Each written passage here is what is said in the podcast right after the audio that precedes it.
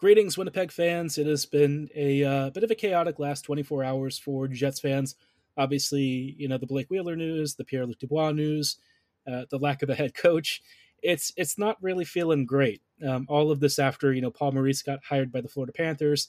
You know Jets fans online were kind of celebrating a little bit, and then we get all the news around Dubois and Wheeler, and suddenly it it feels like it's falling down again, and everything is collapsing. So want to talk about some updates around Wheeler and Dubois, as well as a potential hard deadline for when we'll know the Trotz decision, all coming right up on tonight's episode of Locked On Winnipeg Jets. Or Locked On the Hockey Jets, your daily podcast on the Winnipeg Jets. Part of the Locked On Podcast Network. Your team every day.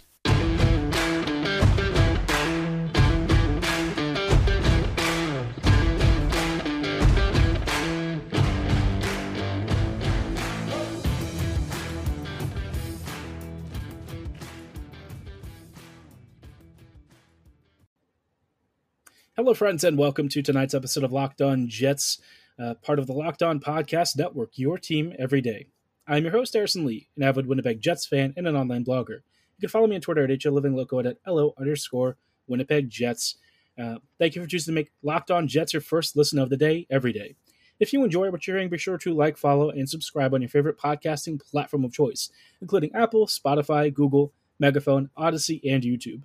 As you can see, we've got audio and video versions of this podcast available. So uh, give us a follow on your favorite platform. It's totally free of charge and ensures you never miss another episode. But most of all, we just really love and appreciate your support. On tonight's episode, I thought that there were some really key updates to kind of go over. Not a ton of crazy, crazy news. Uh, so don't expect anything that's going to blow your mind. But, you know, we have gotten some more clarity on Wheeler status, um, as well as some stuff around Pierre Luc Dubois that I think, for me, I, I, have very mixed feelings about. And then we also have a hard deadline on Barry Trotz, which um, obviously we're all waiting for some kind of a coaching staff announcement, whether it's Trotz or somebody else. But uh, Winnipeg has been very tight lipped as of yet. So, yeah, we're just playing the waiting game, aren't we?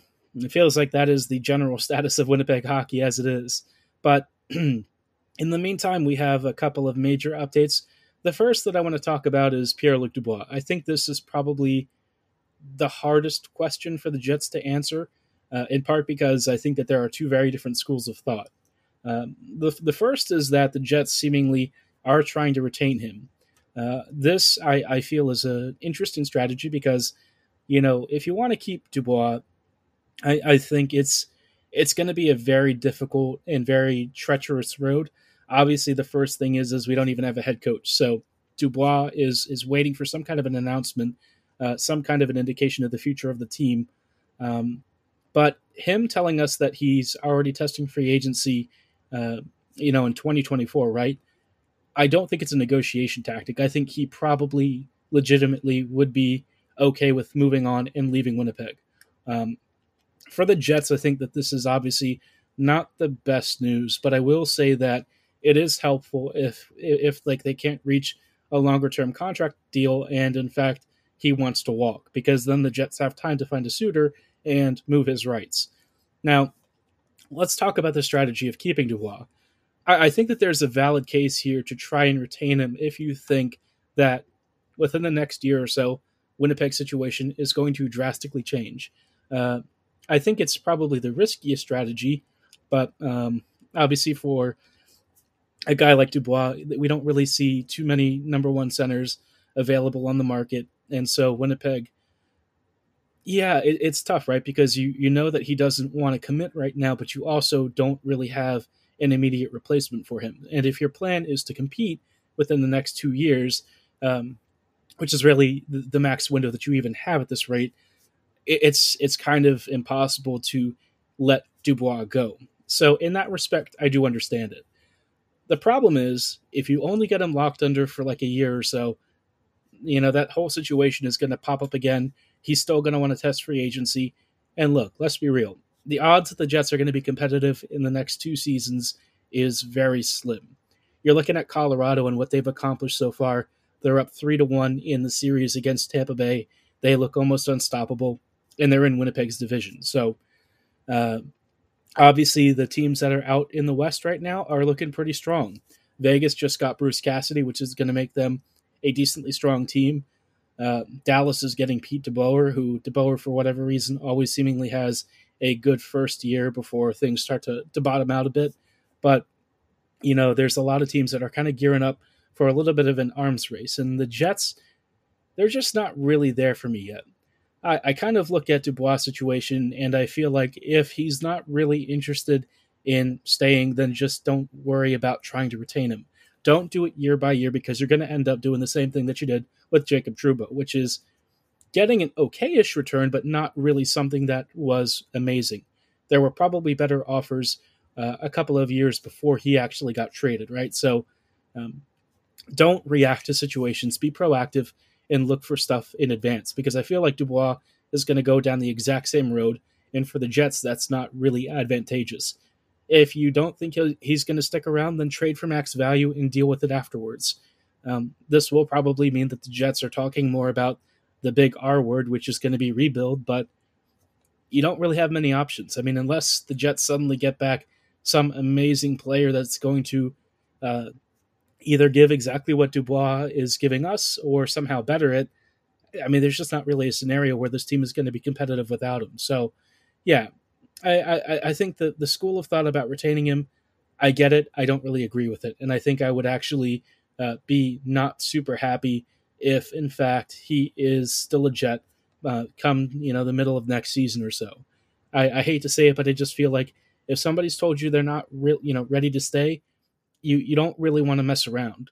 And I think it's not something that should be seen as a negative. It's just sort of the pragmatic side of the game. And I think for the Jets, you know, Cheveldayoff probably does agree to a point, but he also is a little bit concerned about fielding some crap product, and we don't even have Trotz's signature yet. So if Trotz is suddenly seeing guys leaving, that can't really be the most convincing argument to actually take the job. Uh, and that kind of, I think, puts the Jets in a really difficult spot. But ultimately, I think the only thing that they really can do is probably trade PLD. Now, PLD is not the only one who wants out. It actually sounds like Blake Wheeler is looking for a bit of a change of pace. And we'll talk about what this means for the Jets uh, coming up in just a little bit.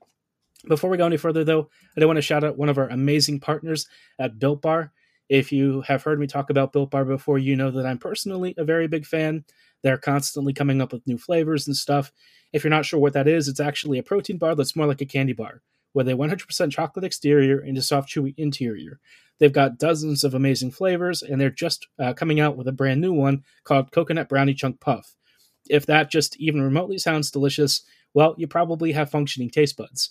Um, you might have already had coconut brownies before or some other flavor, but the coconut brownie chunk man, you've got delicious chewy marshmallow. You've got that uh, fluffy cloud of coconut brownie goodness. I mean, you just really can't go wrong. But, you know, as great as these bars taste, and they are fantastic, they're even better for you, with most clocking in at around 150 to 170 calories, uh, you know, five to seven grams of net carbs, and around 16 to 17 grams of protein. So, you're getting all of the delicious flavor of a dessert with absolutely none of the guilt, meaning it's perfect for so many different lifestyles, whether you're looking for a meal replacement, maybe something that's like a low carb snack, or a, little bit of power to get you through your next workout. To go place your order, go to built.com, and when you're checking out, be sure to use promo code LOCKED15 to get 15% off your order. Again, that is promo code LOCKED15 at checkout for 15% off at built.com. Hello, friends, and welcome back to this episode of Locked On Winnipeg Jets, part of the Locked On Podcast Network, your team every day. Thank you for making Locked On Jets your first listen of the day every day. We really appreciate your support. And uh, again, we really look forward to hearing more. And uh, certainly, you, you, you, keep supporting us, giving us your feedback, and uh, helping us to get through the off season of Jets content right now because it's been a little bit of a mess, right? Uh, Winnipeg is giving us a lot to talk about and it's not really been all that entertaining. I'm going to be honest. It's it's not the most happiest of news, unfortunately, but you know the Jets have put themselves in a tough position, and now it seems like the players are kind of reacting. And and one of the players that, uh, aside from Dubois, who has also reacted, is Blake Wheeler.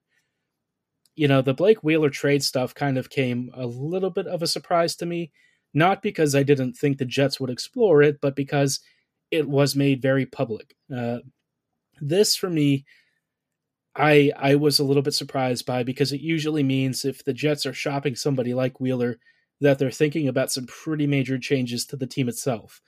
Uh, Wheeler actually himself has apparently been suggested as also wanting a change of scenery.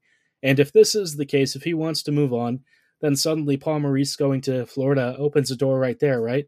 Um, I think Wheeler would probably, uh, you know, take all the marching orders he could from Maurice. I think they got on really good terms, and so the Jets would be looking to get younger and you know clear out one of the bigger contracts on the books. Yesterday's episode, I talked about what they could do to move it. Um, I'm certainly not really a fan of just giving up assets to give up assets so that somebody else can take the deal. I think Wheeler actually is an appealing trade option with the right salary retained, and I think the Jets should be more than willing to do so. Partly because if you're starting a rebuild, right? If you're not really intending to compete, you want to start a rebuild, you know, your cap space suddenly doesn't really matter that much uh, in the sense of being usable, right? You don't have to worry about wasting it on players who are uh, going to be expensive and productive you can have lots of dead cap on the books and actually take on assets and things, uh, especially like picks and futures, to help teams bail out, you know, their their cap situation. And I think that this would be something for the Jets to really consider. You know, if you if you have to move some guys who are really good assets right now and you have some salary retained for maybe the next year or two, just do it. If it helps you negotiate a much bigger package, I really don't see why you wouldn't go that route because you're not intending to make the playoffs in the next two years. Uh, you've already moved either your captain or Pierre du- Pierre Luc Dubois or both. Maybe Scheifele's out the door as well. You're looking at all these positive value assets that are now leaving, and you do still have to have at least a league minimum cap hit. So, uh, I think for me, I think the Jets can make serious bank in assets and futures by offering to retain salary. Don't you know, just waste money, right? You don't want to spend more than you absolutely have to. But I think to move some money off the books that's maybe a little bit heavier, uh, get some salary out the door, retain what you can, and uh, I think it'll make stuff like the Wheeler trade a lot more palatable. Now, I will say I was kind of interested to hear that Wheeler himself wants out because in Winnipeg, he's got a pretty cushy situation. He's playing on the first line, he's the captain, he's one of the voices of the team, but if he actually does want out, uh, it tells me that the locker room itself has gotten to the point of no return, and you know guys are just done. I would imagine Paul Stastny's probably done. Wheeler seems like he might be done. Scheifele has seemed checked out for a couple of years now. Uh, Dubois doesn't really seem like he wants to stay. Not really a lot of Jet skaters are wanting to stick around, which is kind of uh, kind of alarming. All of the forwards are kind of talking about moving on. Um, so it's really reassuring when I see Ehlers have like a totally different mindset. I haven't heard a single thing about Nick wanting to leave. He just seems relatively happy. He's talking about constantly putting in every shift uh, a really strong effort. He wants to improve his game. Uh, Kyle Connor seems pretty happy too. So at least some of the really young guys are are satisfied. But um, as far as the rest of the team is concerned, it is kind of disconcerting to see Wheeler want to leave. I think it's better for the Jets if he does move on. But yeah, I mean, your captain also saying he's toast. It's it's uh it's not a great reflection of your organization, and I think the Jets have a lot of questions to answer once all of the dust settles. I wish that I had something to really say that's that's positive about this. Um, the only thing I can really say is that it does make the choice uh, of next couple of years whether you rebuild or compete a lot easier? And the answer has got to be rebuild. I think I was already favoring a rebuild for a while now, but this is just starting to confirm it. And unfortunately, guys like Scheifele, Hellebuyck, some of those other players, they're going to have to be on the block too. I think uh, even just giving them a chance to seek a ring elsewhere, I think that would be, you know, on a personal level, a good thing. And I think for the Jets long term, they also have to think about you know the health of this organization, the age uh, that they want to be at, especially the average age across the entire team, and whether or not they really feel they can win anytime soon. My guess is probably not. I think you look at the teams that are out there right now, and Winnipeg is so far behind. There's just not really uh, a really good argument for trying to force things. So, yeah, I, I think after this this summer is done, the Jets are going to be a totally different squad, and I don't even want to begin to try and guess what it's going to look like. whatever uh, hypothetical lines I had a couple of weeks ago, those have officially been blown out the door. I think we all kind of know things are going to be looking a lot different at the start of next season. Now, we still don't even know who the head coach is supposed to be, and we did get an update about Trotz. Uh, apparently, July 1st is going to be the hard deadline for him to make a decision. I'll talk about whether or not I still think him joining the Jets actually makes sense, and, you know, from his perspective, what can Winnipeg offer him if they're not going to give him a good roster? We'll talk about all of this just coming up right after the break. Hello, friends, and welcome back to these closing thoughts on tonight's episode of Locked On Winnipeg Jets. Uh, I'm sorry that it's not been the happiest of episodes. I'm sure it's been a bit of a, a bitter pill for a lot of us to swallow. I, I think we all sort of, to some degree, in the back of our heads knew that the reality of guys wanting to leave was inevitable in some capacity, but I think hearing the number of guys and the quality of players that are asking to be moved on, it's it's just not a particularly good situation. But you know, the Jets are looking at Barry Trotz, and they were actually maybe the ones being hesitant on signing the deal because Trotz himself wants to exercise a lot of control over the roster, and that's not something that Chipman or Chevy have given up previously. We talked about it on a previous episode uh, as to why